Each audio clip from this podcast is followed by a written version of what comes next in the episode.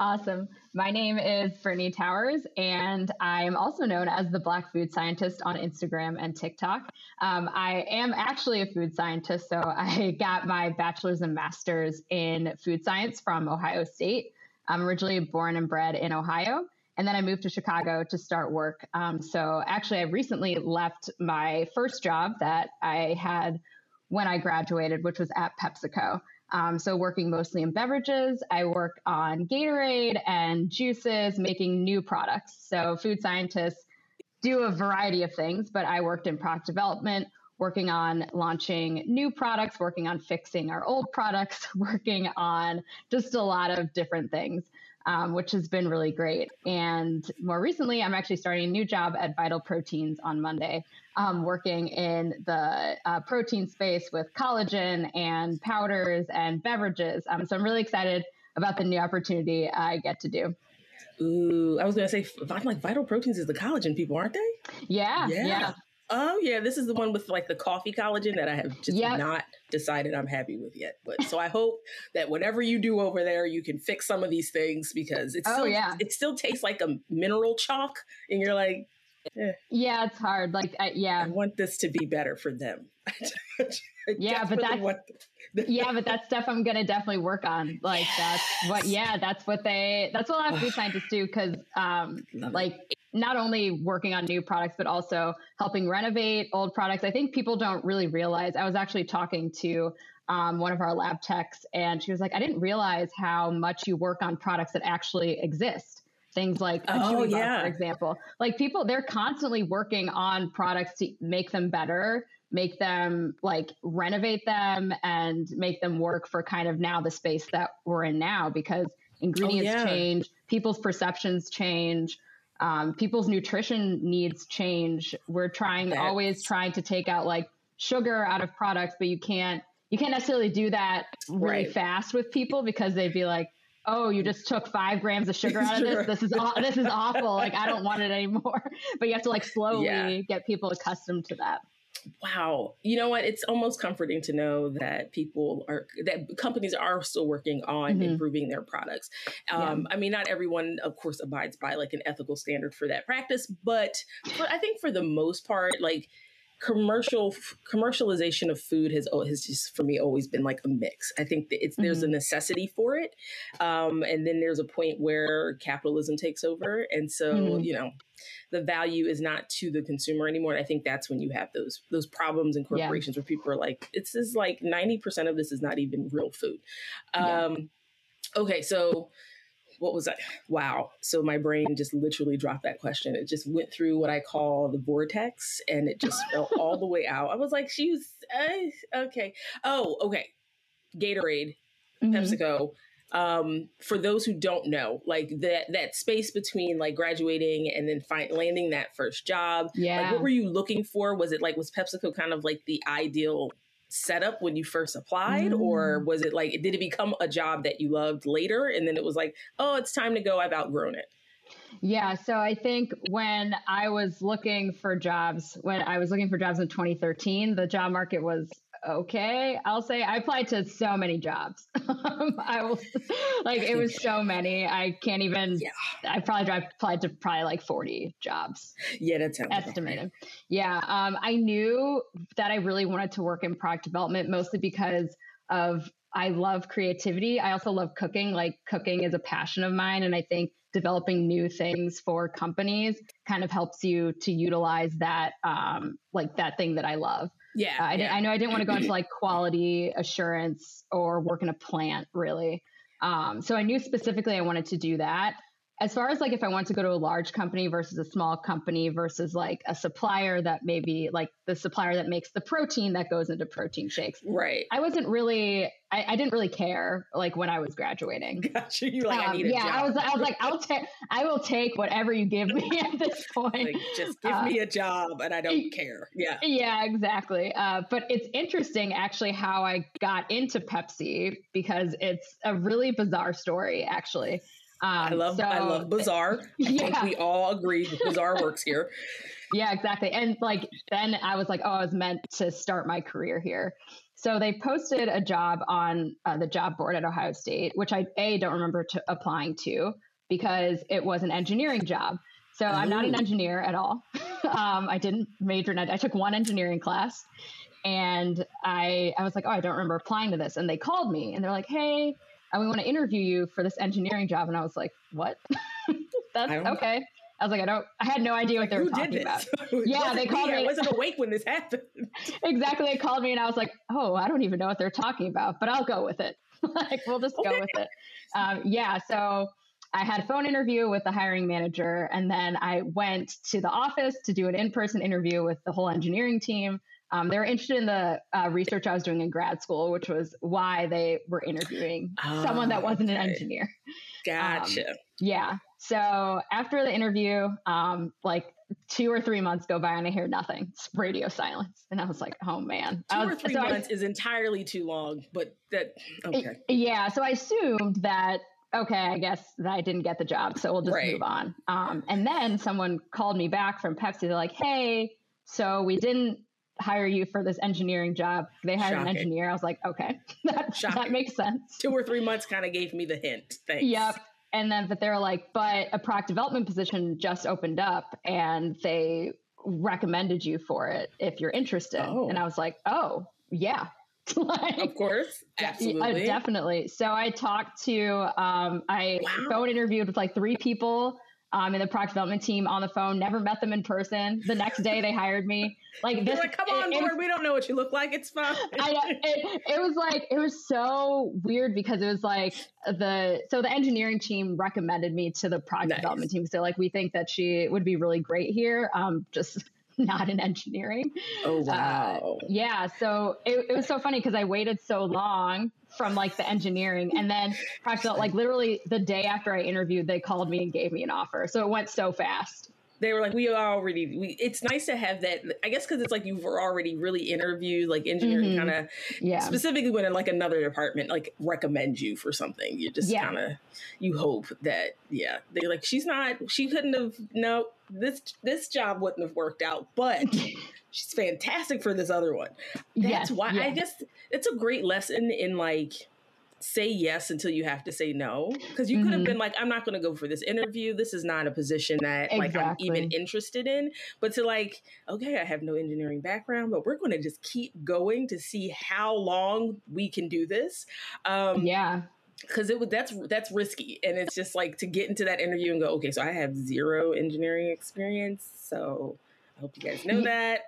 That's wow. So i don't no, like Exactly, and that wow. can be intimid- that can be intimidating, especially yeah. for I mean, engineering is a very male dominated field. I think oh, everyone man. everyone that I interviewed with was a male, um, except one person, but she was actually in like more of the science. She actually majored in food science, so she was more on like okay. the science side. Um, mm. everyone like yeah, so engineering is a very male dominated field, oh, and it's yeah. Are, yeah, and it's already very intimidating, especially someone that has like zero engineering background. Wow. Um, yeah. But I yeah. mean, I, I, can't even imagine. Like, but I, hey, bravo, because I mean, just like I tell people, take the risks.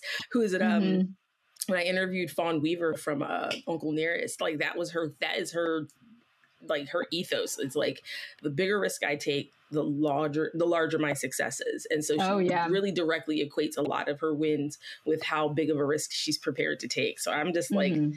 you know if you can center some risk taking in your career i think it, it, does it pays off obviously so yeah like yeah okay. it really does so your work at Pepsi, what did mm-hmm. how did that kind of like shape? Did it kind of start one way and evolve into something else, or did you really kind of just stay with kind of this, those same tasks and you know kind of stick to your role? Or did you see any? Because sometimes you yeah. get to a place and you don't see any growth. So yeah, and I think so. Throughout my career, I've had I've had the opportunity to work on a ton of different brands, um, which I really enjoyed. Mostly in the beverage space, so I do have most of my experiences with like ready to drink beverages or like powdered beverages. I have a little mm. experience with some like food type products in Gatorade, since Gatorade has like a like protein yeah. bars and then also like gummy chews and things like that. Um, but I've been in product development the whole time. A reason okay. that I did leave was because I think my idea of my career growth was faster than what I was going to get at a larger company. Gotcha. Um, so, so where I'm going is a much smaller company. Um, yeah. And I think my career, like for me, the growth that I want in my career, it is, it, I wasn't going to get for a few more years where I was. Gotcha. Um, which which is fine for some people, but for me personally, I was like, I want to be leading things more. I want to be managing people more. Gotcha. So, and I want to be like more in a decision making role yeah. versus where I am now. Oh yeah, um, yeah, that makes sense. It's kind of like okay, I think I'm ready for the. I think I'm ready for the big yard we're good. Yeah. Let's let's keep going. Um, what does like the like the traditional, I guess traditional like career trajectory look like? for yeah. food scientists because I can't like I don't think most people can put their brains around the fact that like it, it's you're it's a science that yeah. is required to do this type of work and it's like what does that career path look like? I mean yeah, exactly. uh, I, it, it can be very different for people. The great, I think the great thing about food science is that you can there's a lot of different things you can do. Product development is just one of them. I would say it's probably like one of the more common ones and one that people are like, oh, I get it. Like we need food, so yeah. someone needs to make it. So there you go. um, that's it. Yeah. Uh, like, well, there it is, guys. This is what we do. Wow. Yeah, exactly. But it really depends. Like I, most people start out like in kind of a scientist role or even a technician role. Like you can start technician or scientist, and then you can either move if you want to like move up in a company, if you work for like a larger corporation, gotcha. you could move up and kind of be like a manager and then like a director or like the head of the whole R and D department or research and okay. development department. Um, or you could kind of like move laterally if you if you're like, well, I don't want to do product development anymore. I might want to go into quality, making sure that the food that we're giving to people is a safe and b yeah. still tastes the same like it, like yeah. it at the end of its shelf life and then at the beginning. Right you're like um, oh this is not going to go well. Yeah uh-huh. yeah yeah and that that's probably like one of the harder jobs yeah. i would say. Like oh, uh, guys we can't, or you could like yeah or you could like go to a plant um, and work there like work in quality at a plant which working at a plant i've never worked at a plant like a manufacturing plant but they work insane hours they're always there they'll call you in the middle of the night if something goes wrong because most plants run like 24 hours. And yeah, I've heard horror stories of people getting phone calls in the middle of the night, like like something broke and we can't make anything. What do we do? And stuff like that. Ha- it, it happens all the time. it happens like- so often. Or like someone made something wrong. What do we do with it? Like we made we made like hundreds of thousands of dollars of product and someone did something wrong. What do we do? They use so, salt like, instead of sugar. what do we do? that you know you you would be so surprised at like some of the crazy stuff that happens. I used to get calls to my de- i wouldn't i wouldn't answer them because they'd call and be like oh we like we added this thing instead of this. Like what do we do? And i was like why did you do that? How did you come why? to this place? Like why would you yeah what, it's like, how did I mean, you're happen? set up for success. I don't get how you got there. Yeah, it's That's, like everything's labeled. but yeah, it's it's crazy stuff like that that happens. So like working in a plant can be very stressful. Um, oh my god. Yeah, but you could really go anywhere. Like some people go into like consulting. I know people that have like made their own kind of consulting companies so that smaller food companies, like people that have no science experience at all, like they're just right. like, "Oh, I want to make I want to make this company and make like a chocolate bar." But they like don't really know how to make a chocolate bar. So they yeah. need someone to go to to be like hey you need i need help to commercialize my chocolate bar. Um, gotcha. actually okay. yeah. Actually when i was at ohio state um, they a lot of smaller companies use universities a lot of time to make their products um, and also kind of use students to help them um, like get their product like from the ground up running. There's a lot of like oh, small okay yeah, there's a lot of small like incubation companies that would make stuff at Ohio State and then like sell it in Whole Foods, like in Columbus, for example. Oh, got you. Okay, that makes yeah. sense. Yeah, yeah, because yeah. I think it's funny because people, you know, I used to talk to students a lot about like, especially culinary students in like high schools and stuff, about like what their options were and what their mm-hmm. trajectories could be. And you know, working in a restaurant, of course, is typically the hard sell yeah. for most like recruiters and stuff. But I was, you know, I was mentioned like I mean, there's food science, there's mm-hmm. research and development. There's a lot of spaces where you can apply like that culinary knowledge and yeah. Um, and that culinary information. So, like, what parts of your education really spoke? It, well, let's back up, Tiff, and try an actual actually form a question. So, Ohio State is mm-hmm. it an actual like food science degree or is it a general science degree and then there's like a specialization or how does that how does the culinary education part like play into uh, yeah so so ohio state does have a food science department okay. um, there are there are quite a few schools that actually have a food science food science department um, some of them are accredited by IFT, which is the Institute of Food Technologists. Um, you, your school can still have a food science department and not be accredited by IFT. Um, that's okay. a, that can exist. Um, but it's not, rec- it's not recommended. Yeah, but, but, yeah, but um, food science was a specific um, major at Ohio State. It used to be called food science and nutrition. They changed it to food science and technology. Um, okay. Mostly because like I took a few nutrition classes, but I wouldn't say that's like the main focus of gotcha. the major.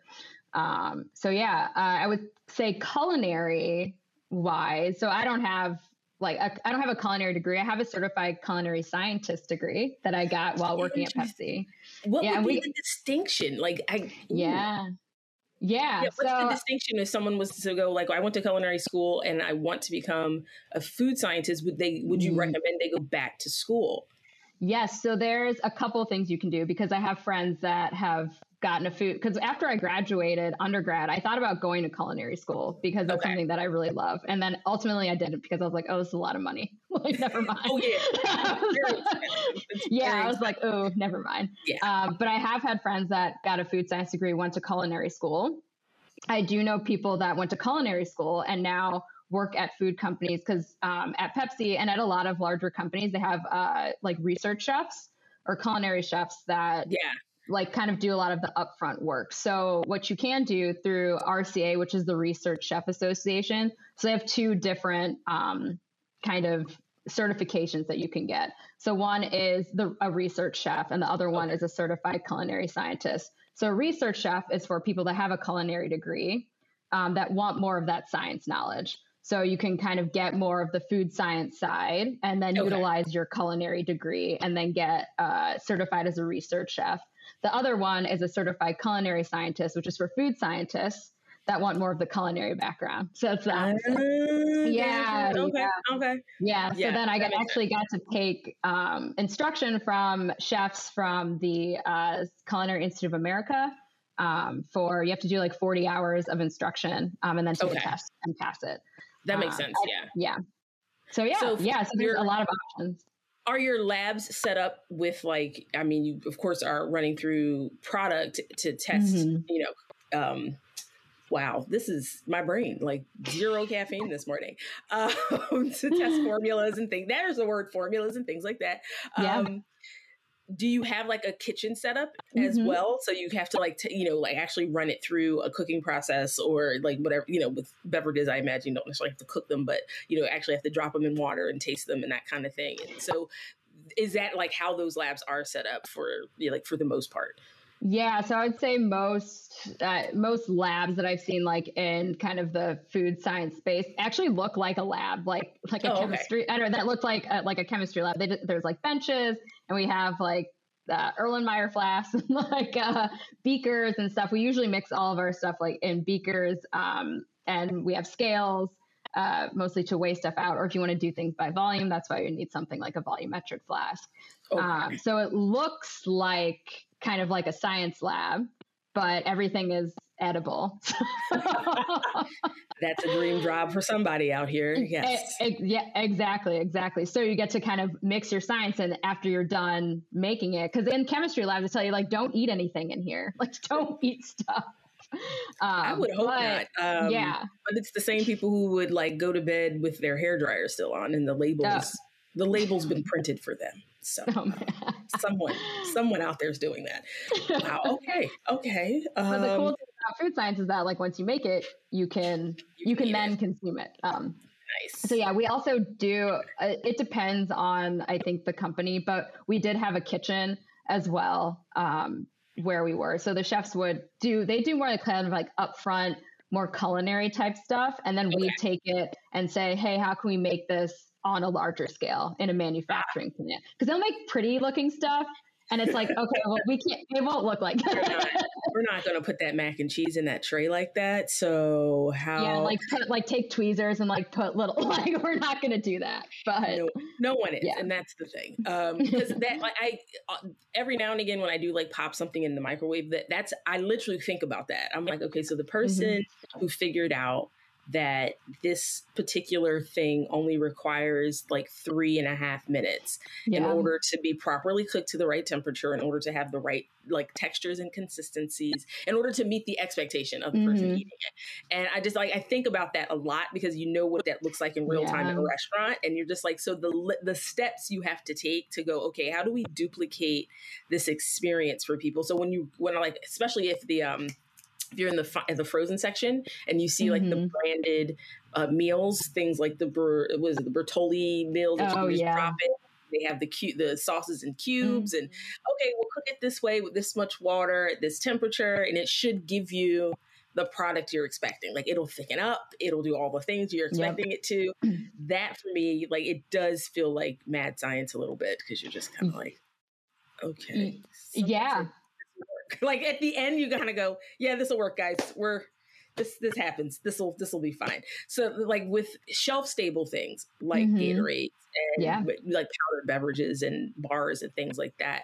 What's the, is that? How is that process different from like a lack of a better term, like a live food scenario, something that like is going to go in the microwave and needs heat applied to it. Mm-hmm. Yeah. So I guess I can get a little more into like some like sciencey stuff, like processing, like how, like why, kind of Always. why we can keep some stuff not refrigerated and other stuff we you have to refrigerate. Oh yeah. So essentially, like here, yeah. Uh-huh. Awesome, awesome. so so when so when you're thinking of a food product, to make sure that it doesn't make you sick, because that's the number one goal. We don't want anyone to get sick from anything that you eat. This is true. That's, this is that's true. We prefer goal. you not to get sick. Yeah. Mm-hmm. Yes. Um, you need to meet different hurdles. So there's different hurdles to um, combat microbial growth in products. Um, temperature is one of them. So either temperature that you're storing it at, so refrigeration or, or freezing something will help um, limit microbial growth. Also, um, heating something. So heating something to kill the bacteria. That also helps. So if you think of like home canning, when you're yeah. like heating something really hot, you sterilize everything, heat it, so then you can keep it at exactly. room temperature. Um, that's one. Another one is uh, the acidity of the product. So if the product is really acidic, a lot of microbes don't like acidic environments, so they won't grow if something's really acidic. Um, when you get above acidic, like when you get to things like milk or water or like more dairy products, then right. the, uh, microbes like that kind of yeah. um, environment. So then they will like to grow. Um, and then the third one is uh, the amount of water that's in a product. So the less water that's in a product, microbes usually like a, a more moist environment. So if you remove water, things like powders, so you like sugar, you can keep dry. Like protein powder, you can keep on your shelf because there's a, there's barely any water in it. Right. Um, but something that has a lot of water, then microbes will grow. So those are kind of like hurdles that you want to reach. So usually, um, if you see like drinks that are just sitting on the shelf and not refrigerated, those have been processed in a way, like heated in a way that the microbes have been killed. So it can gotcha. sit on the shelf. So when you're seeing like time. an almond milk or a rice milk or something, and you're kind of like, well, wait a minute, why is this one refrigerated and this one not? Yeah, That's yeah.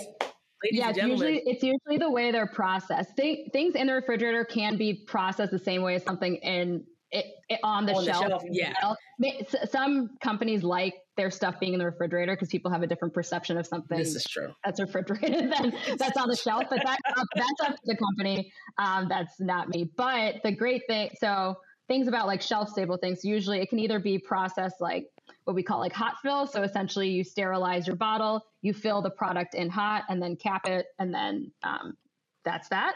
Um, okay. Um, another process is aseptic, which is a, a lot of how um, a lot of things in like those little carton Tetra packs, so like things yeah. like almond milk, are processed. So it's a very sterile process. So they sterilize it and it's made in an aseptic environment so no bacteria can get in. Because, like I said before, so Gatorade is more acidic.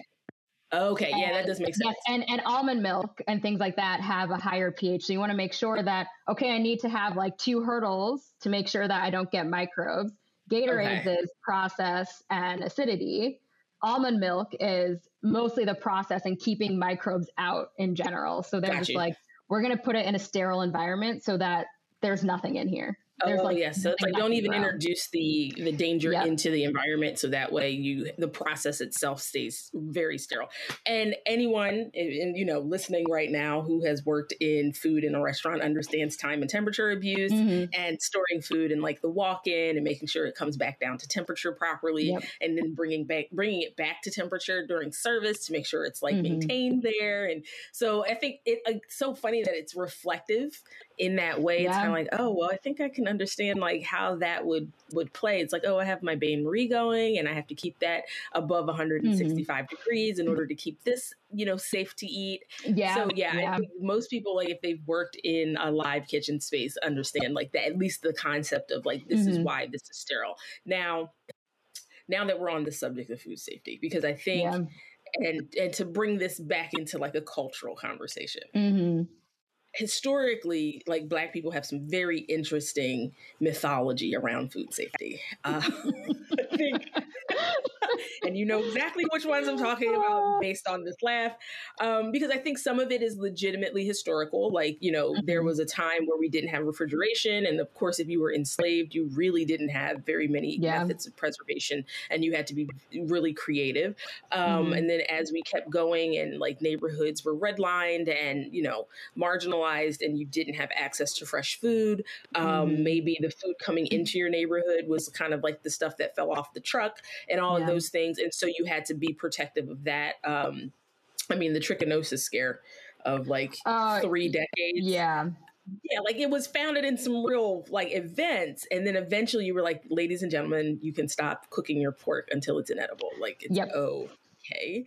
Um, so in that in that conversation, like in that space, what does that historically what does that look like when you kind of start in a certain way in society around food and like food supply and um, and supply chains and you mm-hmm. get to mm-hmm. a place where you don't have to you know you don't have to overcook your pork you don't have you can eat your beef a little bit rare um, those types of things because i know like like you know there's there's always the ongoing very energetic debate around like don't wash raw chicken. And you know you mm-hmm. have yeah. culinary folks who are like you don't have to wash the chicken guys. It's fine. You don't have to wash the chicken. But then you have someone's like 80 year old auntie who's like wash this yep. chicken thoroughly yep. soak it in some dawn. And you're just like what? No.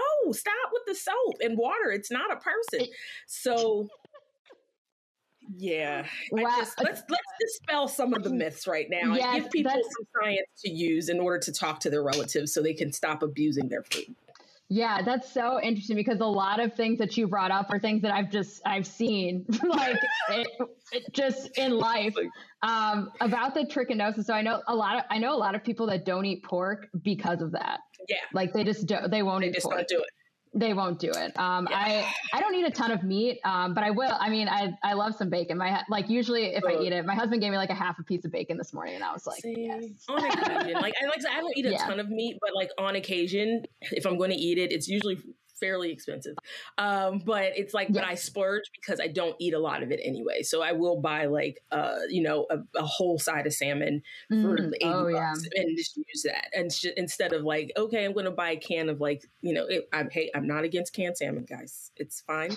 Um, it has its uses but like if I'm going to eat meat because I don't eat a lot of it, I kind of I do splurge on like really high end yeah like, protein options. But anyway, back to the back to yeah. the pork. Yeah, so I know a lot of people that don't eat it just because of that, and also like talk like about like cooking it to a point where it's like almost inedible. Actually, one of my friends, she she's got she's Ghanaian, and she said so African people. She's like, no, we'll like n- my dad won't eat anything that's not like burnt essentially because that yeah because she's like we like have it's kind of like now or i don't know known in their communities that you have like you should cook this until it is completely until well well done yeah, yeah. because we don't want to get sick because maybe back in the day people did get sick yeah. from things like that because like food safety practices weren't as prevalent.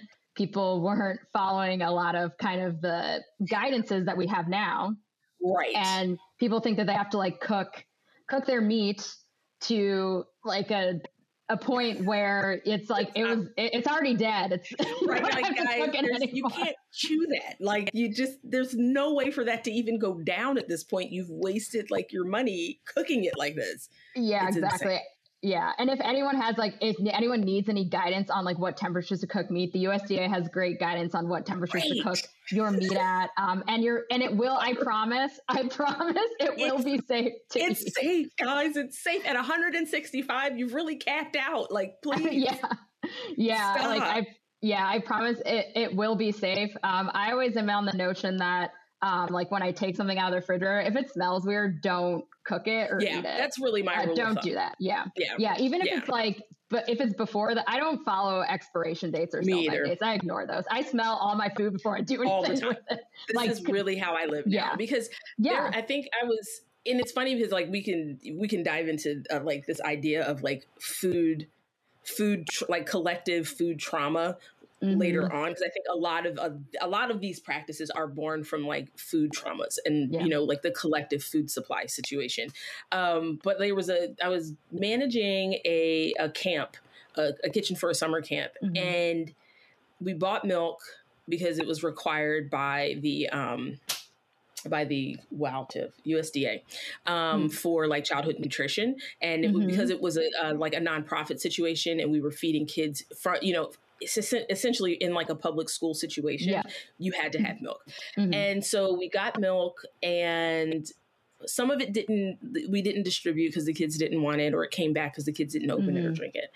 And instead of it expiring in the way we know milk to expire, smells, yeah. clumping, mm-hmm. you know, mm-hmm. all of the all of the joys of that, it became gelatinous. It became like a milk mm. jello. And so like disposing of it was very disturbing. Yeah. Because um, I had to open it because I saw the expiration date mm-hmm. and I mm-hmm. was like, oh man, these are way past. And so I opened it to check to see what was going on with it. Mm-hmm. And when I got the box open, it just came out in a single block, like a Ooh. block of milk jello. And I was just like, what the hell is this? Um, so I just was creeped out thoroughly and was like, just throw it all away. But then later on, I bought a brand of milk and it did the same thing. I forgot about like the last little bit in there and I was like, oh, let me get rid of this milk. And I went to go like dump it just to clear the, mm-hmm. the, the yeah. actual container so I could recycle it. And again, it comes out in like this jello consistency. Interesting. And I was like, what are we doing? And then I started, like, I just, it freaked me out because then I noticed, um, I went to go because they usually do like raw milk or or if I can get my hands on it or whole milk. Mm-hmm. So mm-hmm. I go to, to, like the milk, you know, the milk refrigerator, yeah. and I noticed that the expiration dates on some of this milk is mm-hmm. like six months from the oh, from the time you mm-hmm. buy. And I was just like, oh my god. So what have we done? Because I know you can do ultra pasteurization, you yeah, can do like yeah. all those, but I even even with that how are we keeping this milk? Six, six months, months, is a long time. It's a Although, like time. in theory, yeah, depending on like when I talked about before, if you process something aseptically, yeah. in theory, you could keep it forever. I guess. Like if well, in theory, if you had like all I from a standpoint of like food safety. Got you. Okay. Specifically for food safety, like will it taste good like two years later? No, we would hope not. It's going to be awful. like we hope that it deters you from doing that ever again. Yes. Yeah. Don't don't do that. You're just like, huh? Because the the who's the um who there? What's the name of the milk? Is it Fair Life? Fairlife? Fair Life. So like mm-hmm. that Fairlife milk, and I knew I noticed there was something very different about it. Like someone yeah. had, uh, yeah. So um, yeah, they like. I think I'm trying to remember. I think they ultra filter it so it has more protein. Okay. Oh. And and actually that might if, if like if when it goes bad, that might be why it's like gelatinizing because that's what I was wondering. I was like, something's missing here. yeah, no, so it's, it's milk, but it's not like it's not like re- like regular milk. it's like it's not milk. It's, yeah, it's, it's like when they used to inter- when they introduced like you had orange juice and orange drink. Oh yeah. Um, it's like so there's milk and milk drink. It's not it's legit, milk drink. It's milk drink.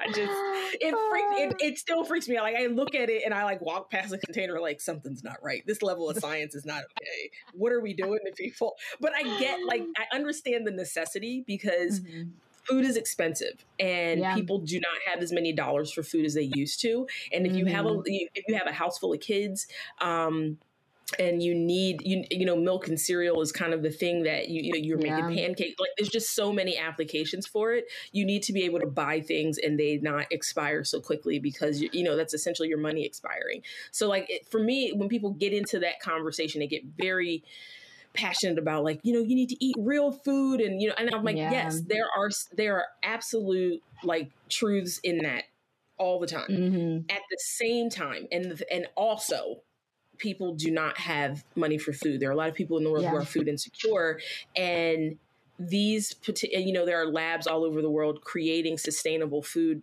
products mm-hmm. for people who are in these places where you can't you can't afford you know a, a six dollar excuse me eight dollar glass jar of raw milk from the local farmer, you yeah. can't, that's not where your dollars need to go. And, you know, as well as like we know like a lot of shelf stable products and mm-hmm. a lot of shelf products are not necessarily nutritionally dense yeah. and so the work that food scientists are doing to make those options continue to be economical mm-hmm. but also nutritional and nutrient yeah. dense is like that's really important work. I don't I think people like villainize it very quickly because they don't mm-hmm. understand mm. like what the process looks like and having a face like yourself behind you know the work where people are like oh that's a real person back there like doing these actual things. It's not like a robot or some yeah. you know this person who has you know zero care for humanity and they're just in it for the money. Like none of that energy is there. So i i am always grateful when I can when I run across someone who's working in this space because it's like it reminds people like there are human components to all of this to this entire process. And like yes while some of the overreaching behaviors of like commercialized food spaces can be hard to swallow, you mm-hmm. have to mm-hmm. remember there are people who legitimately care about other human beings being able to get access to healthy food in a yeah. way that's affordable and accessible because there's no point in telling people to eat real food if they can't get to it if there's no grocery store in their neighborhood if it costs more money to shop in their mm-hmm. zip code than someone else's zip code so there's no point to that so it's like well if we're only going to give them a liquor store in this neighborhood and we're going to mm-hmm. fill it with products that you can only sit on a shelf and there's not a lot of like fresh food there they deserve to still have nutritionally dense food that takes care of them and what can we do to answer that. So there's just yeah. there's a tremendous amount of like I tell people like nobility and honor in food work because of that. I mean, for people who are doing it for the right reasons. yeah, no, I I definitely agree, and I feel like I mean sometimes when I like on social media, I feel like some people are. I don't know. I guess I'll use the word shaming people for yeah. like, oh, you're not eating organic. Oh, you're not eating this. And it's like, people, uh, everyone can't afford that. I would rather have someone eat a, a, a regular apple than yeah. eat no apple at all. Like that period. Every like time. Every, every time it's time. better that you eat fruits and vegetables. I don't care if they're organic. I don't it doesn't matter. Are they clean? Have they been yeah. washed and cooked properly? Let's yeah, jump exactly. those hurdles first. Yeah, and it's and it's really frustrating to see kind of see that I think narrative kind of build because that's also something that I try to talk about on my Instagram as well as how can we get like more nutritional food that's less expensive? Like, what are yeah. ingredients that are less expensive that are also nutritious that you can use? Um, that's yeah.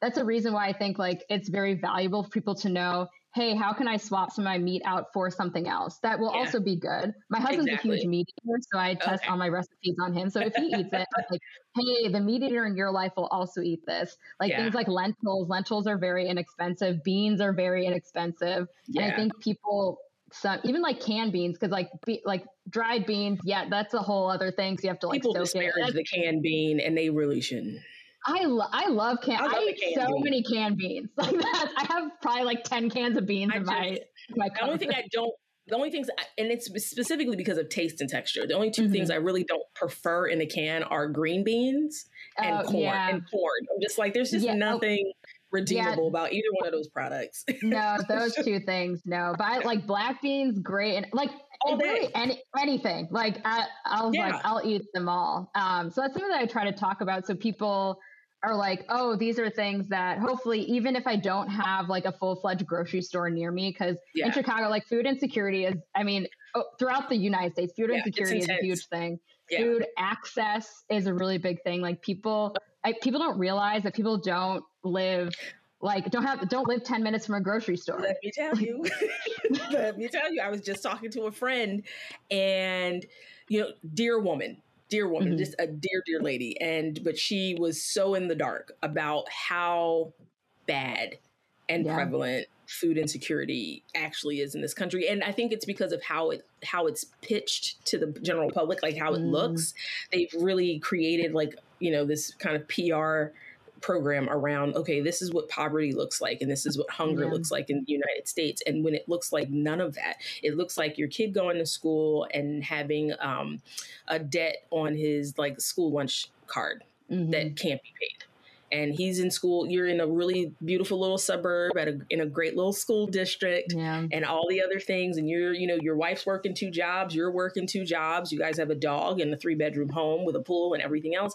and yet your child you can't mm-hmm. afford you don't have the financial bandwidth to pay the school lunch debt. Like that's what food insecurity looks like. And people yeah. really think it looks like something else. And I think this is why we don't aggressively attack the problem mm-hmm. is because we have painted poverty to look like, you know, utter homelessness with connections yeah. to drug addiction. Like that's really kind of the peak poster child mm-hmm. for poverty and like need in this country where it's really just your coworker showing up every day and they don't have lunch.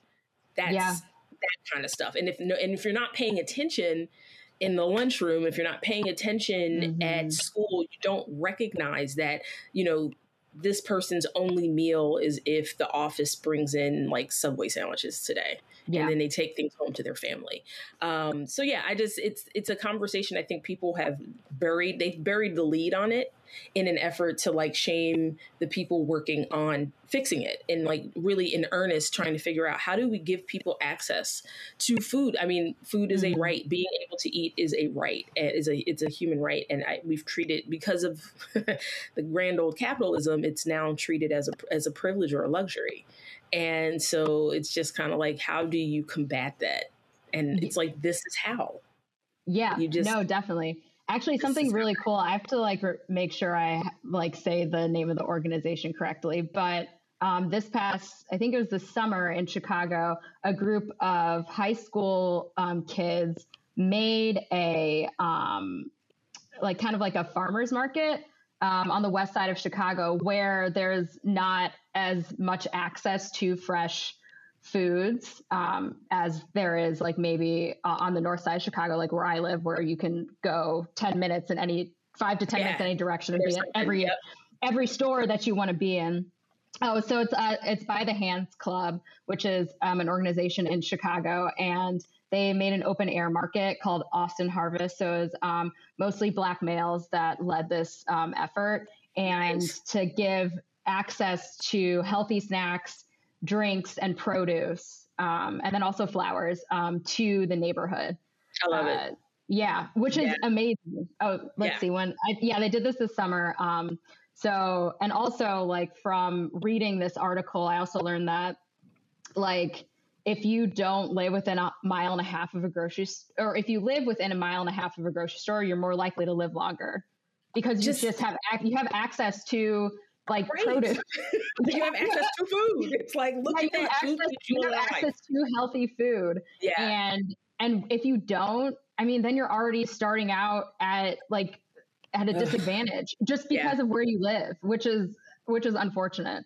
So it hopefully is. there's like more just, things like this. That happen. I mean, you like someone empowered that group of young people mm-hmm. to go, yes, you see a problem, you have the solution what do you need? And it's just yeah. like if we can stay out of people's way that are actually doing something, like not mm-hmm. talking about it, but actually doing, you know, physically doing something about yeah. it. Like let's stay out of their way, support them however you can, and just get out mm-hmm. of the mm-hmm. way if you're not interested.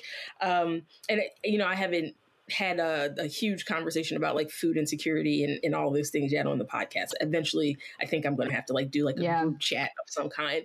Um, because there's just so much to unpack about mm-hmm. it and people don't, uh, don't understand like what the nuances are around like food apartheid and why it mm-hmm. exists and you know like one of the simplest ways i explain it to people when they are still kind of grappling with this idea that in a country like this people could go hungry um yeah uh, it's like you guys really don't understand how ridiculous this mm-hmm. country is. Um, I always explain it to them this way. I was like, if you look at how the ancient nations fought each other and tried to mm-hmm. conquer each other. Like mm-hmm. cutting off your food supply and cutting off your access to water yeah. was an act of war.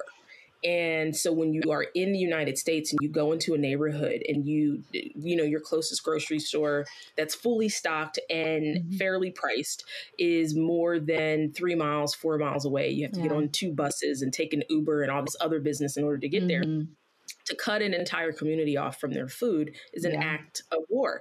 And so like mm. if you're trying to if you're trying to destroy a people group, cutting yeah. cutting them off from nutrition and food is the first way to do it. It's cheap. You don't have to do mm. much but just deny certain things you don't have to because yeah. it's not an it's not active it's one of those things where you literally are just saying no so it's like oh okay can we get a trader joe's in this neighborhood no can we get a whole foods in this neighborhood mm-hmm. no can we just get a basic grocery store in this neighborhood no and so, like, when you start to have those conversations, and people are kind of like, so when you hear black people saying, "Yeah, it's mm-hmm. like the government's at war with our community," and they're like, "Eh, you know, that's that's a little extreme," I'm like, "But they've literally cut them off from their food supply. If you look at Flint, they've literally been cut off from a water mm-hmm. supply. How does that? How is that not an act of war?" And you yeah. want to know why people are violent. Like, I mean, we didn't storm no capitals or nothing, but yeah that wasn't us. But I think a lot of the folks who stormed the Capitol, minus the psychotic nature of the whole thing, mm-hmm. that a lot of them are now coming face to face with some of the same acts of war in their communities that Black people yeah. have had to deal with all this time. And so to you know to be to live in abject poverty or because we saw some of the photos of like some of the folks who like stormed mm-hmm. the capitol they're yeah. like look at them they've got two pickup trucks they live in a double wide they got all this land blah blah blah and i'm like but as we all know poverty doesn't always look the same yeah. so it could be that when they were employed they bought their vehicle Mm-hmm. They could have own you know it's a double wide they might own their home it mm-hmm. might be mm-hmm. family land so it's not something they ever had to purchase yeah. so you don't know what they had ownership of before they found themselves in this space of poverty so it doesn't mm-hmm. necessarily mean that their cabinets are full or their refrigerators full yeah. or their kids are fed and when you're you know especially when you're dealing with a child and you notice that this child has gone hungry as a parent that would make you violent mm-hmm. it might make you do some dumb stuff like storm the capitol in a Jamiroquai costume. I don't. I yeah. don't like I said. For me, it's like I don't condone or excuse that very atrocious behavior, specifically mm-hmm. because Black people would have never gotten away with that. But yeah. the idea, like why they, you know, why some of them would have been driven. I know, just again, like that psych, the psychotic energy f- transfers from one person to another. So I get, you know, like you know, Donald Trump inciting a riot is one thing, but I'm sure people showed up for other reasons. They were angry yeah. for other reasons. So, uh, not yeah. the ones who got the mic, unfortunately, but the ones who ended up like quietly just going home, mm-hmm. realizing like, you know, like to feel that level of anxiety and fear, like we have this new president and they're not going to take care of us, just like the president, you know, before Trump. And I felt like he was the only one taking care of us, even though mm-hmm. he was mm-hmm. not taking care of you. Um, it's just all of those things yeah. factor in. And I think poverty is again it's a way to like it's psychological warfare if you keep mm-hmm. someone in a state of lack all the time and eventually strip them of like their hopeless their hope and things like yeah. that you can subjugate anybody you can oppress anybody and they'll happily just do it they're like whatever you need in order for me to be able to get access to food what do you need me to do or not do in order to get access to like housing i'll do yep. it because now hmm that's more important. And so, yeah. So, like I said, we need to have a panel about food insecurity. Oh, yeah, definitely. That's a whole, yeah, that's a whole other man. I just because yeah. like someone like yourself, someone working in food science, mm-hmm. then you have someone like uh, Adrienne Lipscomb who's you know working on like the Forty Acres project where she's buying farmland and trying to preserve mm. like black uh, agrarian like practices and things like that. Like I think both of you are working towards the same end. You're just yeah. using tools and the, the, education you have in order to work on different parts of it. And that's mm-hmm. why I'm mm-hmm. like having a, a, conversation about it from all of these angles. Like, how are we attacking this issue?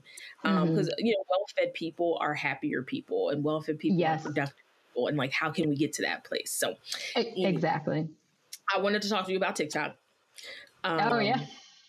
I mean, I'm trying. I'm trying. My, I, I, my, my little knowledge of TikTok, I think I'm too old to be on TikTok, but this is where I think, like, let's be real, y'all. Certain apps, you're just kind of like, I think I hit the age cutoff because uh, it seems like more work than it's worth. And because you look at TikTok and you see the young, like, younger people are just, mm-hmm. it seems real breezy. Like, they're like, yes, I'm gonna get on here with four of my friends we're gonna do this, we're gonna do this dance, and then I'm gonna edit it a little bit so it looks really cool, and then I'm gonna put the music in the back. And I'm like, the minute they start to explain the process, I'm like, I'm already tired. Yeah, it, it really is, especially if you're someone that has a job and you're like, dang, this like this TikTok is a whole other it's another job that I'm not getting paid for. like it's so much. And I'm just like, cause I try I, I, try to do like reels every once in a while. Mm-hmm. And I know mm-hmm. it's like reels are kind of like the poor man's version of TikTok guys. Mm-hmm. But like even that, I'm like, okay, you know what? I'm just gonna do a reel of myself making a, a cup of coffee. And I'm just like, this took three hours. No, I I could have been in my sauna blanket. I could have been doing a facial. I could have been taking a shower or making a meal. Three hours? You guys are kidding me. Like you have more time than I do, apparently. Oh yeah, and I feel like a lot of people that kind of consume people's content don't realize how how long it actually takes to do a lot of that. Because before I started doing it, I didn't realize. And you're kind of you're consuming people's content for free. Yeah. Um, oh, yeah. And you're like yeah, and you're consuming all this content for free, and it's like okay, people are like putting a lot of effort in. A probably because I mean I do I do enjoy like teaching people about food science. It's something that I really do like. Um, but if you really like it, like content creators, especially on TikTok, on Instagram, wherever, especially black female content creators, if you really like them, like, and you really like their content, compensate them for it. If you like, right. like, hey, what's your Venmo? Like, or if they have a Patreon, join something. their Patreon do something so then they're kind of getting paid equitably for what they're giving you instead of like kind of just like consuming content and like learning a lot of stuff and then right. being like, okay, well, that was great. I mean, whole generation of people now know how to apply makeup. Yeah. Or braid their own hair, mm-hmm. or you know, start their own locks. Like the black women are out here teaching the entire world how yeah. to do a number of things. like, yeah, and, and for Go ahead. For free. I was like, yeah, for, for free. For and free. it's like, you know the layers. Like if TikTok takes that much time, you under, you know that YouTube takes even longer, and mm-hmm. these videos are like 45 minutes long sometimes. And then they have yeah. music and they're cutting in GIFs and they're doing the I just I mean, I'm doing the podcast and I'm already like oh my god like this the amount of time this takes and then adding yeah. video again i told someone yesterday adding video i must have lost my entire mind but i feel like it's necessary like for people to watch a conversation yeah. is really different and so i was like and i wanted to do video and i just at the when i started thinking about it a few weeks ago and i'm like i need to start editing these videos and i just mm-hmm. immediately my brain exploded and i'm just like i need somebody else to do this it, i don't know yeah I don't know if I'll survive. It, it's a it's a lot. It's a lot. I remember, especially like last June, kind of when there's a lot of Instagram uh, people that kind of showed up, like uh, activists and things that were giving people a lot of education on yep. kind of the Black experience in America and how you should not be racist and how to be anti-racist and all this stuff. And people were consuming a lot of this content for free. Yeah. And it's like, okay, well, that's fine and all, but if you if you want to keep consuming this content, you need to pay these people because they're yeah because you're getting education now for free which we know doesn't exist. Oh I'm like if you uh, if, like if college is expensive, you can imagine like the person who's sitting there giving you this short little TikTok video on how not to touch a black woman's hair, mm-hmm. who has got got three PhDs, tells yeah. you how much student loan debt they have just so that mm-hmm. you can be educated for free like yeah. at the very least. Yeah. So my advice is if there's people that you really like, um, get, give them some money. pay, pay them, them, some money. Pay them for the to, content that you're consuming from them. Seriously. Now for TikTok, like, what was your strategy? What did you like? Is it? Strategy. I mean, like, what was your plan? yeah. Why did you jump in? Yeah. So I think as as kind of I was going through Instagram, so I used to like post pretty long videos on Instagram, and I which was fine. But I realized like my mom was like, "Oh, I really like these." But I feel like she was the only one that was actually watching the whole thing. Like people weren't going to come watch like a ten minute video. Your mom's like, yeah. "That was great," and you're just like, "You're the only one who watched it." Yeah, I was like, "You're the only one that actually watched this, right?" um, so I said, "Okay, how can I get like science?" Kind of facts out to people very quickly because especially nowadays we have yeah. attention span of nothing like people don't pay attention to stuff it's for very long yeah it's it really is I, I even find so myself like I've like changed. It's hard for me if an if an article is too long. I'm like, oh, I'm not reading. That's too long. You're like, this is too I'm like, oh my, yeah, I know. It's like words. Are you? Serious? Yeah, I was like, oh man. Yeah, so I was like, how do I get it in like a shorter way? I mean, Instagram Reels are fine, but those are only like 30 seconds. So yeah, I've been trying. 15. Oh, 15. They're so short. yeah. I was like, what am okay, that's not so I was like, TikTok, they let you do a minute video. And I yeah. so I started a new thing where I'm trying to do science in 60 seconds. So trying to teach people a, a food science fact that's relevant to their life. Um, because you know, like also teaching people stuff like, yeah, you can teach someone like, oh, this is a free radical and et cetera, et cetera. And people are like, why do I care? Like, why would I care? Yeah, like, like at the end I of care? the day, people need to like care about what they're learning. So like, oh, I can actually use this in my real life. Yeah. Like that's awesome. Yeah. I did one on like how to ripen your avocados faster and kind of explain like, oh, you can use like fruits that do ripen, like bananas, apples, and put it oh, in there, and then that'll help it ripen.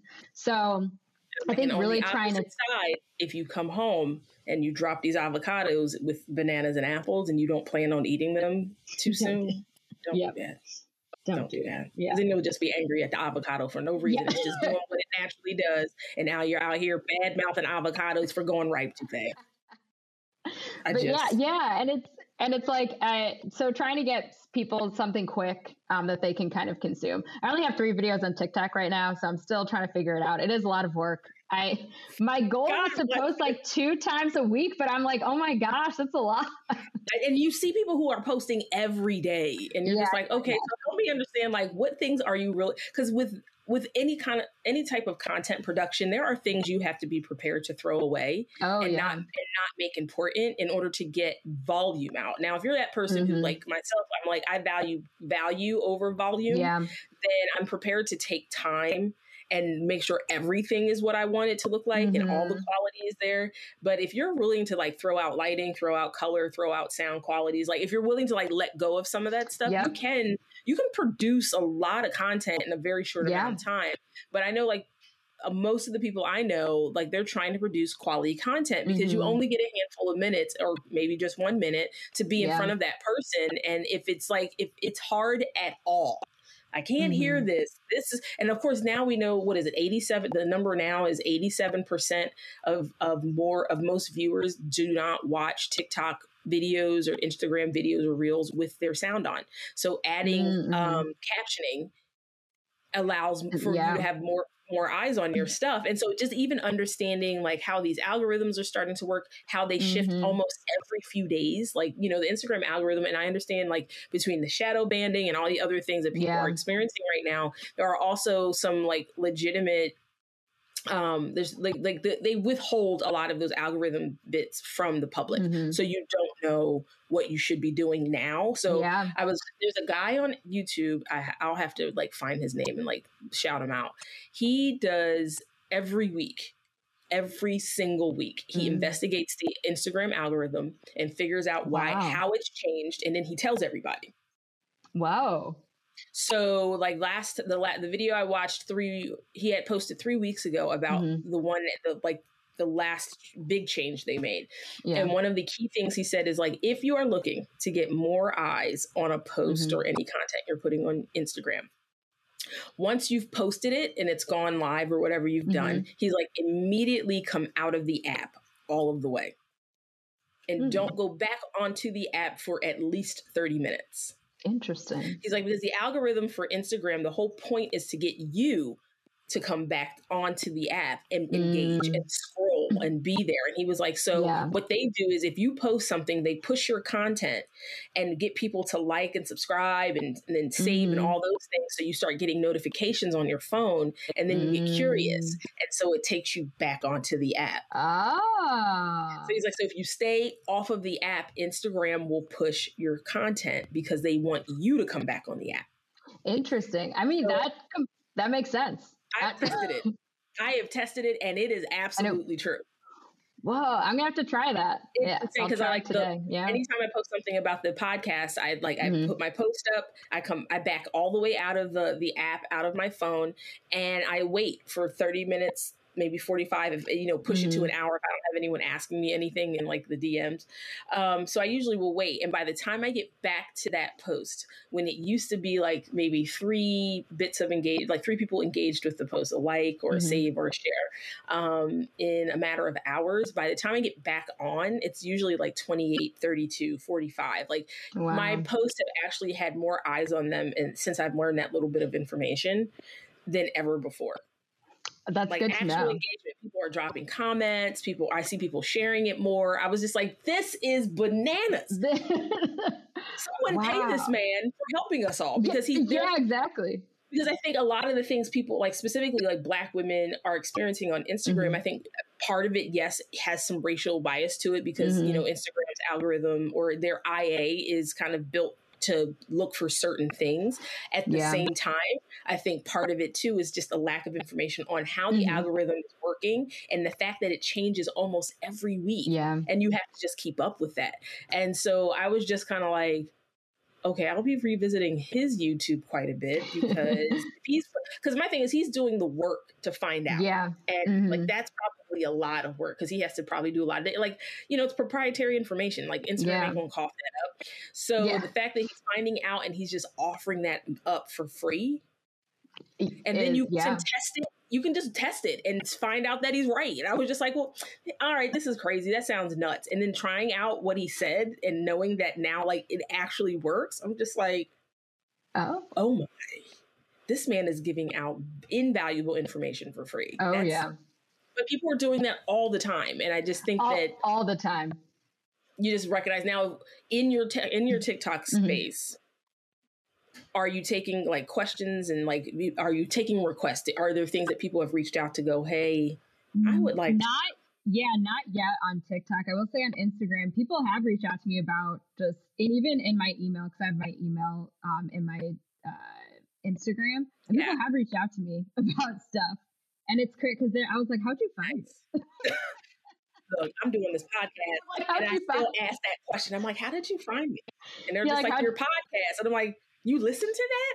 Oh, I don't know why my brain will not just flip the switch and go. People listen to the podcast to calm down, but most times people are like, "Yeah, I've been listening to your podcast," and I'm just like, "But you're a stranger." Like it, it, it it's it's crazy how like people like people that you don't know they're like, "Oh, I actually like, like like what you're doing." I had one person go, "Yeah, we play it in our cafe." What? Why? Why would you do that to people? Let them eat in peace anyway, it's it's weird, but yes, here we are. But, now, yeah, yeah, but I get I get random stuff. I would love to see you cover. Um, oh, and yeah.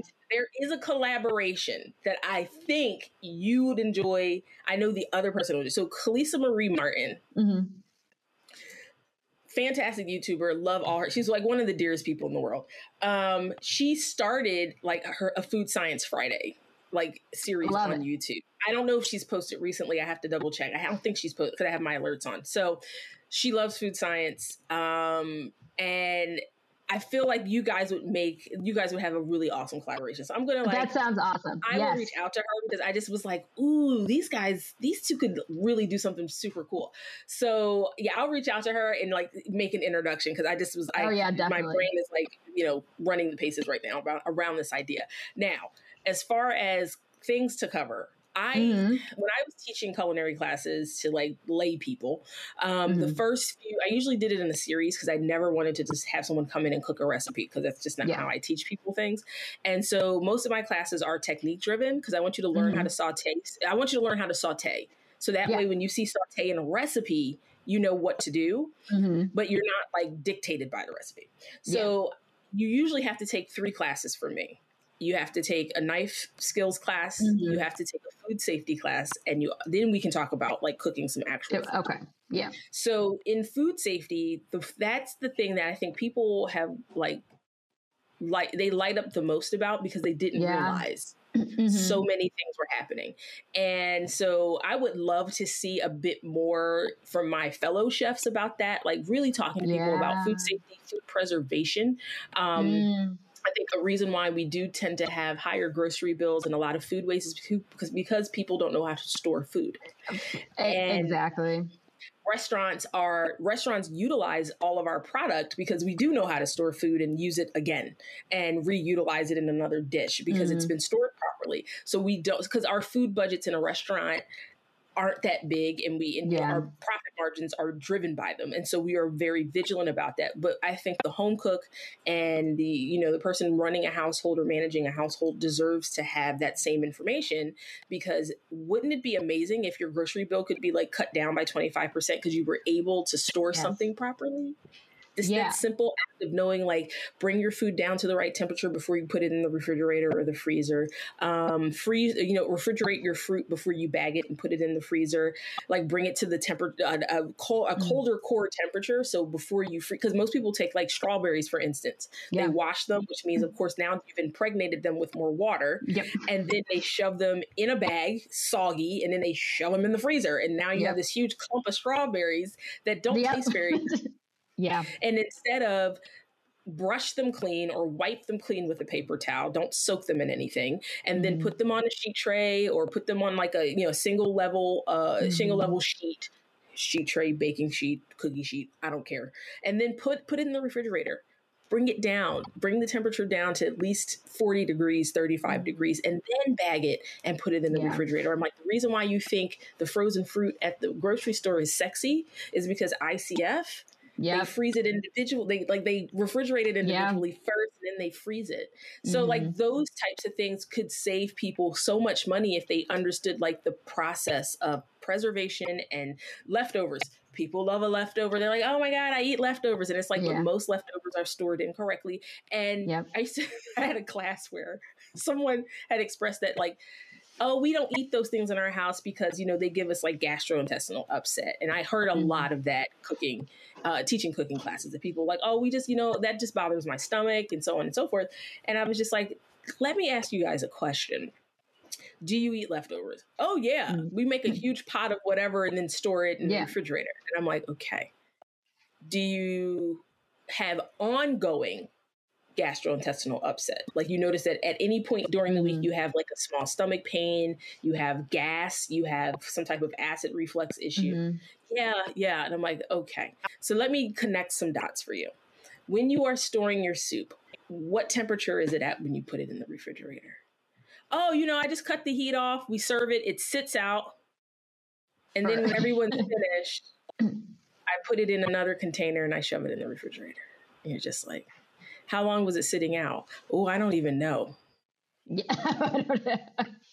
Yeah. And then it's the other one. Well, I go, it, I mean, I just take it directly out the pot while it's still hot and then put it in a oh, Tupperware. Yeah, no.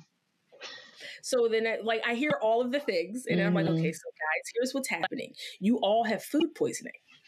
Yep what? You have food poisoning. You might not have like the violent, like diarrhea, yeah. vomiting food poisoning, but you are constantly giving yourself food poisoning because what you're doing is A, you're storing it at a, an unsafe temperature. Mm-hmm. And then mm-hmm. when you heat it, it's not brought to the proper temperature. Yeah. And then you shove it back into the refrigerator. And so this is your constant.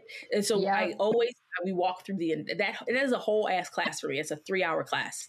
I'm like, oh, okay, so yeah. is what, this is what I need you guys to do to get more out of your leftovers, to stop feeling sick every time you eat, all of the things. And so I give them just some best practices to do in their own home kitchen, like, you know, cooling their food really quickly, making sure that once everyone is served, that their food gets immediately portioned out so it can mm-hmm. cool and mm-hmm. get put away. Like just I give them those timelines that you typically use in a restaurant in order to avoid time and temperature yeah. abuse. And the other thing, of course, is hand washing. Oh yeah people probably have noticed that they have felt healthier and have had fewer illnesses since the quarantines have started because everyone has to be everyone has to be less nasty. Yeah, exactly. I was like, people are. Wa- I mean, I found myself washing my hands more than I did yeah. before. And I mean, my Just hands like, are all yeah. cuticles stay dry because my hands are always yep. on, and I'm just like.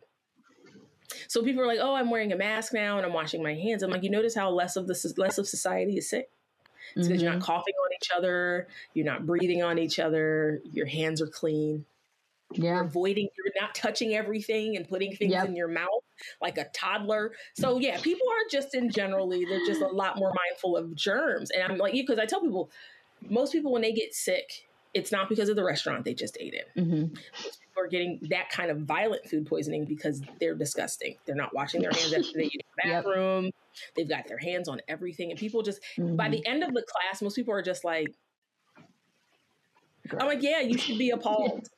you should be appalled because you've realized now that you've been making yourself and your family mm-hmm. sick and it's not because you, it's just simply because you just didn't know yeah you just did yeah. not know that should not sit out and if you open like i'm one of those people like all your packaging. When you get something home from the grocery store, please read to see what needs to be refrigerated right away. Mm-hmm. And then read about the things that should be refrigerated after you after. open them. Yeah. Exactly. People leave things out that should not ever be left out.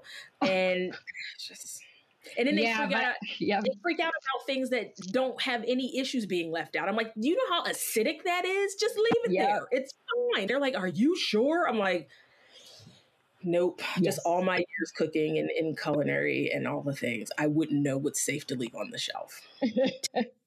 but you go. Yeah. It's so yeah, so in your in your TikTok life, like you know, just drop a little food safety science. Yeah, yeah, and that's and that's definitely something that I should do reading. I don't know if you felt like Bon Appetit, the mess that they are, but anyway. Um, I, am so trying, I'm trying to support them making a, t- a change for the better. It's not yeah. going well. No, it, they they're gonna have to really buckle down and do some shit. That's the thing. It really just, isn't. But but Brad Leone, who's like the yeah. uh, the preservation guy. Yeah, the fermentation guy. Yeah, man. But they did. He did a recipe on like home canning seafood, which I don't recommend anyone doing. like, unless you're a professional, like please. Really, I don't, uh, please don't home can seafood unless you have a lot of experience with it, and try to like leave it on the shelf because they were doing it and they weren't taking it to a temperature that was safe, re- like to leave outside the refrigerator. Like if you put it in the refrigerator, fine. But like the lady was like, oh, well, it's like short term shelf stable. And I was like, what does that mean? Like shelf stable means that it's stable on the shelf. Like, yeah. And I was like, and they, they took the video down finally. But they didn't like tell people, hey, don't do this. Like, please don't do this. That's, that's ir- yeah, that's, that's irresponsible. irresponsible. Like, if you took the yeah. video down, you took it down for good reason, and at least own up to the fact that, like, hey, that was not best practices in that video. Um, if you if you did can something during that, you know, using that video process or using the processes in those videos, please do not consume it. It's not safe. Yeah. Like, just be a responsible food person for the love. Like, why would you I- not? Exactly. And it's it's like you don't want anyone to get sick, especially from something that they made. They're like, ooh, I want to try this new so thing. are your YouTube numbers more important than someone getting deathly ill from seafood in a jar? Yeah. Yeah, it's not not good. But that's something that I do I do want to talk about more. Yeah. Um oh, yeah. also about like food waste and how people can like if you have something that's about to go bad, because that's something that I hate food. I hate throwing stuff away. Yeah. I hate food waste. Um, so it's like, how can I better utilize the things that I have? Like yeah. that's why I like quick pickle a lot of stuff. If I have stuff that's about to go bad, I just quick pickle it. Come on, um, man. Keep it keep it in the refrigerator. It's like okay, let's keep it moving. Yep, there you go. Got it. Um, acidity helps helps yeah. preserve it longer. Um, I also I do I freeze all my vegetable scraps like when I'm cooking uh, yeah. Uh, to make veggie stock, uh, which I like which I actually got from taking a CCS class. I was like, oh, I never thought about doing that. Like. Yep like when, you when you're peeling. Yeah, exactly. You can just throw them in. You can add that, like when you cut off the top of an onion. It's like, I mean, that's still you can still use that for something. but uh, again, these are conversations that people aren't yeah. having with mm-hmm. like the mm-hmm. general public, and so yeah. I'm like, yes, our grocery bills will continue to still be high. Food waste numbers will still be high because we we've lost the practices mm-hmm that yeah. you know our ancestors used and mm-hmm. our rel- generations ago like there wasn't a ton of food waste because people had methods to avoid it you canned it you you know if you had if you because my my great aunt used to have a small garden um mm-hmm. and she lived in a very urban community and so she yeah. when she you know when she grew up in Georgia it was like you had a farm you grew your own you grew certain vegetables yourself mm-hmm. and so I remember going into her kitchen and she always had like a jar of beans a jar like the things that were in abundance that she pulled and she couldn't consume in a season yeah. you know got preserved and I was just like no one's teaching the technique of that. Like exactly. I think if people had the tools, because a lot of those things are economical too, because they don't require mm-hmm. any large pieces of equipment. It's like yeah. if you can boil water, you can probably you can pull this off. Um, if yeah. you can get your hands on salt and vinegar and maybe mm-hmm. some like dry spices and seasonings and some some sugar, you could yeah. figure out a really cool pickling brine and just use the same brine over and over again. There's yep. one restaurant we would just reuse our brine for the next batch mm. and it's just like yeah i mean this is where those this is where those uh, apple cider vinegar like those mothers mm-hmm. um the, the, mother bacterias and stuff come from and the kombuchas and stuff like that because people are reusing these things but mm-hmm. i think it's lost on people like why fermentation yeah became a norm and why preservation in a certain way became a norm it's because mm-hmm. economically you can't go out and just go buy new groceries and there's just there's no yeah. way to you know not utilize that food again i mean i'm great for like getting like takeout and then the mm-hmm. next day going okay can this become a hash yeah, I love hashes. I, I, do that all the time. Yep. I'm like, this is gonna be a next. That's gonna be that leftover hash situation. So it's just there's ways to like work around this, but I think mm-hmm. people are owed that that information because if you're going to continue to starve out complete communities whenever they mm-hmm. do get their mm-hmm. hands on food like for me it's like the job of the food people of the world to help those yeah. communities figure out how to utilize it to its best ability to feed them so yeah definitely now winding up here because lord have mercy I, I, I give myself an hour for these interviews knowing full well it's gonna go it's more. Gonna go longer than an hour because I aspire to an hour. Because someone was like, "You should just stick to an hour." I'm like, "You don't understand Black people." It's, it'll just like it's like three hours later. You're like, "Oh, an hour." seriously um because even when i edit and cut things down and stuff like that it's like yes you're still you're still at an hour and 20 minutes and i'm like you're just gonna have to listen to this whole thing i'm sorry guys i'm not gonna cut this back um so with these final minutes uh mm-hmm. these last like last 15 minutes um outside of tiktok and yeah. Instagram? Are you do are you writing anywhere? Do you have a website? Like what other what other places can people like yeah, I'm I aspire to have a website. I bought a domain, but there's nothing on it. Yes. Come on, kids. but, but that's an aspiration to do that. Um mostly for like recipes and trying to get like access to kind of the knowledge that I have to other people. Like you said, how can I get people to learn about how to preserve their food that's going to go bad quickly, how to utilize all of their food yeah. to do something with it. Like I haven't, I don't buy stock anymore. Like that's something that I essentially kind of like to. now have like for free. All right. As long as you have um, the container to store it, you're good. You are exactly. good. Exactly. So I'm like, there's a lot of knowledge that people can use to help yeah. them save money, to help them eat healthier, to help them what like build wealth for their family because now they're not spending a ton of money on their food hopefully exactly. Um, yeah so that's that's an aspiration of mine that's like something that i do want to do um, i do like talk on some panels sometimes which i and also i do a lot of outreach to high school students um, okay awesome so okay. yeah so that's something that i do absolutely love doing um, and i will continue to do and also to mostly to get like kids interested in stem yes. and that there's like another side of science that like people don't think about. Cause when people think of scientists, think of some like nerd that's in a lab. I mean, I am a nerd in a lab. like, like I think, around, but it's my my stuff is edible.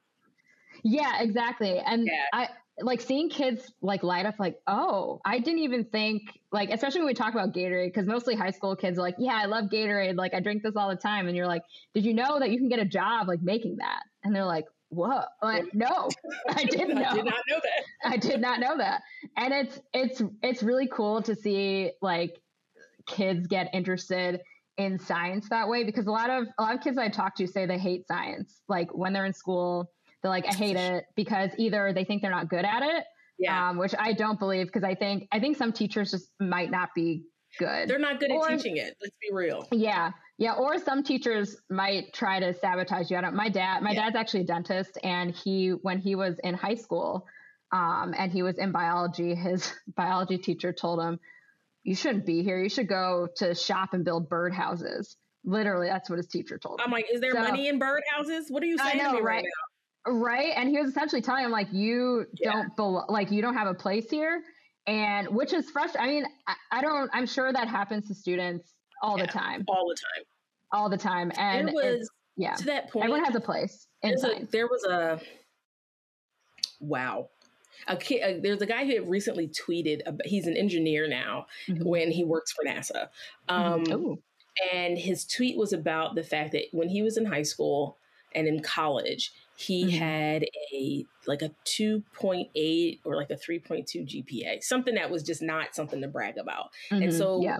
with that, of course, your instructors, your professors, and everyone is just mm-hmm. like, okay, maybe this is just not for you. But he loves his work. He loved, he wanted yeah. to be an engineer. He loves, he, he has like this insatiable curiosity about mm-hmm. space and he just he knew that's what he wanted to do and so he's like now he's like looking at my gpa then and understanding that i've now sent like two rovers to mars and i'm working on uh, sending something to the moon mm-hmm. right now and he was like the thing i learned from that experience is that i am that the grade and the gpa don't tell you anything he was like, I oh, knew I no, they don't. do this work. I knew I was good at what I did. And it's like mm-hmm. that was not a reflection of my ability. And that, that's what he said. It wasn't a reflection of his ability. And I was just like, that is such a poignant thing to pass on to like students right now. Yes. Like, yes. look, I, I get grades are a way for school districts to figure out how much money they get, mm-hmm. honestly. And it's just like, you know, every now and again, what you need to know is that you've learned something and yeah. you, have accomplished, you've, uh, what's the word? Um, you've grasped a concept even because even mm-hmm. when you mm-hmm. say I've learned that is really hard because learning is so fluid. Yeah. And you never really know something for sure because things change. And so this idea that you like, yes, you know, this grade is like a way of you understanding like, okay, now I know this information. And you're just mm-hmm. You know, like I, if I went into school now and was to like apply myself to math at this point, I'd probably be a little lost because the way mm-hmm. we do math has changed. The nature yeah. of hasn't changed, but the way we do math has changed. So, like, you know, if I took my like 10th grade algebra class the way I learned algebra, I'd probably be very proficient at it. But if I sat mm-hmm. in a 10th grade class now, I probably, it would be a huge learning yeah. curve. And so that's why I'm telling people like the grade thing is a bit antiquated. It doesn't mm-hmm. really tell, and it's not a, it's not a data point. It doesn't tell yeah. you anything. And so it doesn't help you in, it doesn't inform a choice. Mm-hmm. So what is the point of it? Like if you can make grades mean something, yeah, outside of like, hey, you're done here, go ahead and on get, get on to the next class. Like if mm-hmm. you can mm-hmm. actually apply some value to that particular type of system of evaluation, knowing that it is really based in an economy that made that just wanted people to be factory workers. I'm like, mm-hmm. you know, yeah. this is an education system that's still deeply set in the industrial revolution, where it was like, well, we don't need you to know how to think at a collegiate level. We just need you to know how to pull a lever and push a button and do mm-hmm. a quality check and make sure that this particular thing is not missing. This particular, you know, nut, bolt, washer or whatever is applied correctly consistently and so mm-hmm. like at this point with education it's like we deserve you know i know i'm like I, when i was in school i felt the same way i'm like i deserve a bigger broader more robust education than this mm-hmm. yeah i want things yeah, that i'm curious about and i can mm-hmm. explore and i want to be able to have the privilege of failure mm-hmm. devastating my life yeah. And like that's one of those things that really are missing from, you know, essentially the education of black and brown kids is that mm-hmm. they don't get the privilege of failing.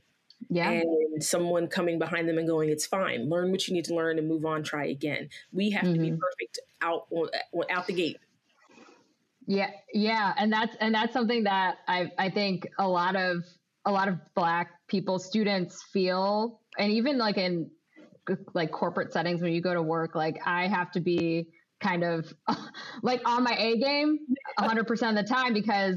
If if i'm not then i that you're like oh but that re- then that reflects like on black people everywhere exactly and and that's like a burden that you just carry you really like, do. Through, yeah. No one even tells you that you're carrying it. You just, it's mm-hmm. just part of how you're raised. And in science, I think that was one of the really wonderful things I loved about like all of my science classes, and I like I had like honors chem and stuff like that. Mm-hmm. I loved it because my instructors always gave space for failure. They were like, because that's how science works. Exactly. And so it, I think to yeah. like encourage kids to be a part of like science and technology is to in, is to tell them that you have space for failure because that's necessary in order to come come into these innovations and these inventions that the world yes. needs is you have to fail here because we need to know why it won't work we need to put it through yep. its paces because we need to understand why something might fail a consumer. Otherwise, this I mean, you have those quality control tests for a reason. Mm-hmm. They're like, mm-hmm. well, let's yeah. see what, what how we can break it. Can we drop it from a roof? Can we hit it with a hammer? Like, what will a person do to destroy this thing? So we can figure out, like, its vulnerable points. So just to in, even to be in a situation where you're encouraged to fail and encouraged to like destroy something in an effort to make it better. That's a really different conversation mm-hmm. to have with black kids because oh, de- definitely. And that's why I always say that's why they call it research and development. I was like we're constantly researching and constantly developing. Like things don't always things don't always work out. No. Like shock. Like yeah. I, I always yeah, I always talk about people because I'm I'm like, well, like in food development, you start on a bench top, you start a small scale, like a kitchen scale, and then you slowly move up. I, I kind of equate that to I tell people so if you've made a batch of cookies, so you like use the cookie recipe, then you're like, oh, I have more friends coming, I'm going to double the recipe, mm. and then it doesn't mm. come out right. But that's exactly what happens because you yeah. can like make something on a small scale, try to make it on a larger scale, and it doesn't it doesn't work and you're like oh okay and you have to figure out why for yeah. me it's the beauty of the okay so why didn't it work exactly that's, that's exactly the, that's the glorious nature of science is like okay so now we get to explore the question of why didn't that work and like find a solution because i love yeah. I, like i'm i love problem solving it's like really curiosity and problem solving kind of drive all of my work and all of my decisions. Mm-hmm. And I'm just like to problem solve makes, you know, people who can problem solve are extremely valuable. And if yeah. you are a food person in any capacity, in any mm-hmm. category, mm-hmm. you are in the business of problem solving. And so like it's it's just a great moment to go, oh, that didn't work okay, so what questions didn't we ask? What questions do we ask now? How mm-hmm. do we mm-hmm. try this again in a, in a different way so it's successful? Maybe we uncover something that we didn't realize before, but now the product's even better than what we had anticipated yeah. because we came across a solution.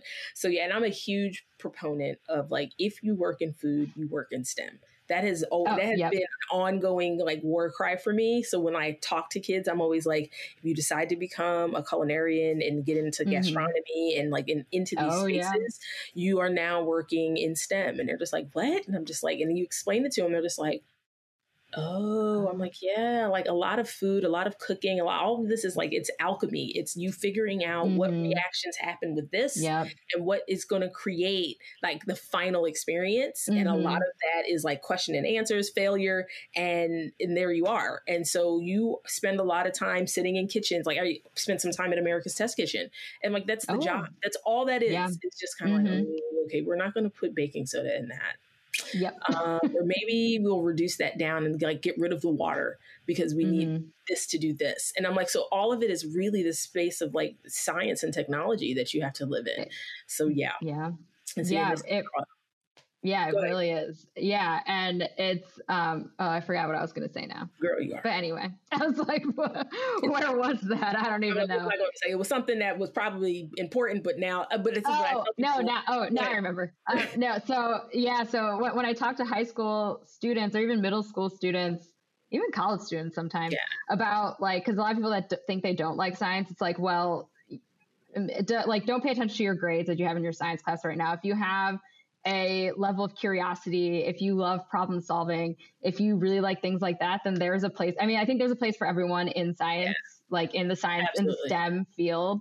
Um, even though some people try to like take some people out of it, but there's a place for everyone. And like if you have those kind of skills and those curiosities, then you'll be very interested in. I think being interested in being passionate about what you do to me is really important because I think you can be su- uh, the smartest person ever, but if you, if you don't like it, then uh, it's going to show through your work. Oh yeah, and how smart can you be to continue to do work you don't like? Yeah, exactly.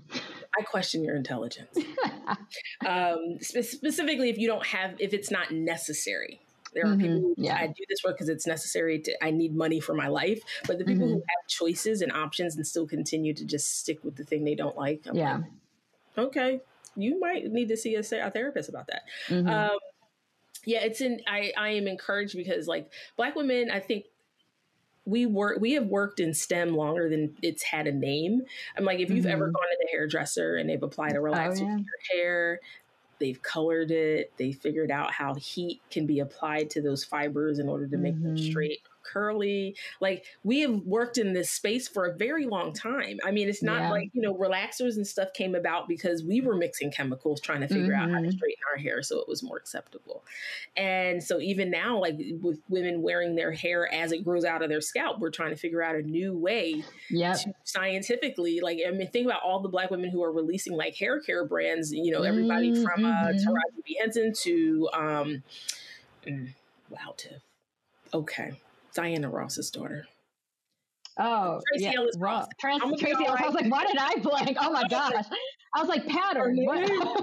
uh, Tracee Ellis Ross, and then yeah. of course uh, now we have uh, Jada Pinkett, who's who's produced mm-hmm. a um, a line of like body care products. Uh, Alicia mm-hmm. Keys has done so. It's like mm-hmm. you know, mm-hmm. Rihanna, or Rihanna, excuse me. I, it's not Rihanna, y'all. It's Rihanna. Um, you know, her producing Fenty.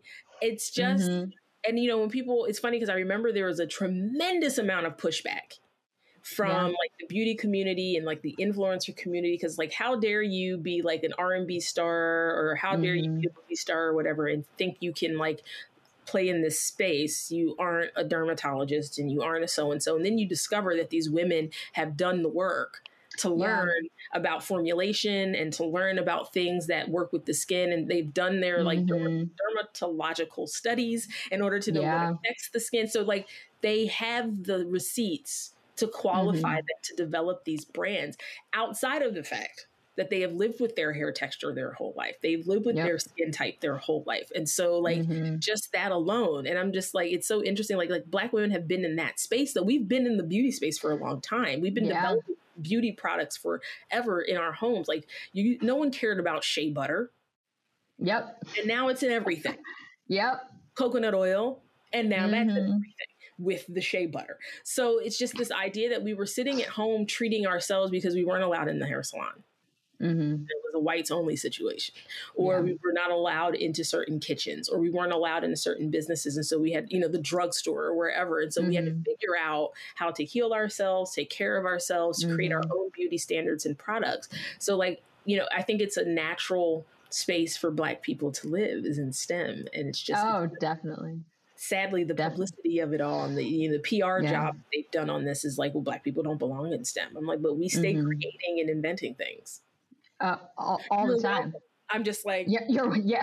You're I, I, I will say I am very thankful for all the like kind of um, efforts that have been made in hair care products. I feel like from when I was younger till now, like for natural hair, it's there's a lot more now because when I was younger, there was like a tiny section, right. and especially where I grew up. I grew up like in a, like a 98% white like community, and finding my mom had to drive. We had to like drive like 40 minutes by my grandparents to go find hair care products. and like, now is hair, you get some S curl yeah. and a little bit of Sulfur8 in that grocery store, drugstore. That was a wrap. And that's and that's it. But now you can go. I mean, now you can go to Target and there's like a whole aisle. Oh, and, and, they're and encouraging like, it. They want you to mm-hmm. be a mm-hmm. part of, and they want you, you know, they want the black women to be. I mean, you've got whole brands that yeah. are committed to that, and I'm just like, mm-hmm. thank you for realizing, like, you know, but you know, we've been doing this work a really long time. Yeah and now yeah. we finally get recognized for it. I'm like George Washington finally. Carver was out here doing things a really long time ago. Yeah, if people were in, I mean, just even down to like how we farm and our agrarian practices, and the fact that like Black people could put things in the ground that other people couldn't put in the ground, and we figured out mm-hmm. how to mm-hmm. cultivate them. I'm like, there's science there, there's yep. physics there. We understand mm-hmm. how soils work and we understand how the sun works and we understand how water application works there. And it's just like we've been working in STEM for a really long time before you gave mm-hmm. it a mm-hmm. name. And now that you've given it a name and you're trying to market it somehow, we don't belong in the space. And I'm like, no, mm-hmm. it's not going to work out for you guys either. You're going to eventually go, oh, there's not enough black people in this space. Yeah. you think? So, yeah. Anyway, all right. I'm going to wrap this up. I really am. I swear, guys. Um, so yes, you are on Instagram as the food scientist. The the black food scientist. The black food scientist. Okay. Yep. Um, That's so the same Instagram on TikTok too. Okay, same on TikTok. Yep. you guys. I'm also I, on Twitter, uh, but it I had to like change the name and uh, it's it's so annoying. I know. It really is. You're just like, well, if I can use my actual name, that might. Yeah, it's yeah. They're like that's too many characters. too much. So TikTok, Instagram. Um, If someone wanted to get in touch with you to like maybe yeah. like book a session or have you come maybe talk to their students, what's the best way to get in touch? Definitely. Yeah, you can um, either you can DM me on Instagram, I will look at it, or you can email me at uh, the black food scientist at gmail.com. Perfect. Uh, and I will I might, respond. I, I do yeah. for a, at a later date for a couple of things. So. Oh, definitely. I'm I'm always open. I love I love doing stuff like this, and I love kind of like teaching people because I feel like food science is like kind of not as well known, especially like the black. I didn't know what it was when I started when I was in school. I actually majored in biology, and wow. I didn't know that it was a thing. Like I, I, just people just don't know. Um, and this is but where I get like, the word out. I want people to know this is a thing. I want young mm-hmm. people to know this is a thing. Yeah. You know, I want black, I want, I, you know, for me, I'm like, I am excited to see more black women in the space, yeah. specifically more young black women in the space, because mm-hmm. I've been focused a lot on uh, like the future of black food and what that looks like and you know because the future of black food essentially is the future of american food and so i've yeah. been kind of focused on what does that look like how are we exploring that how are we innovating um, because mm-hmm. we you know because we're simultaneously exploring our roots in mm-hmm. food at this point too um, and yeah. we have to really do both things at the same time i'm realizing as we uncover a lot of the people who you know moved in the in the food space at the, you know such a long time ago mm-hmm. you know were working in science. They were constantly innovating. Yeah. They had to create new farm tools. They had to create new tools of production. And so I think we've always been the, the people who had to like think outside the box and innovate and to push ourselves mm-hmm.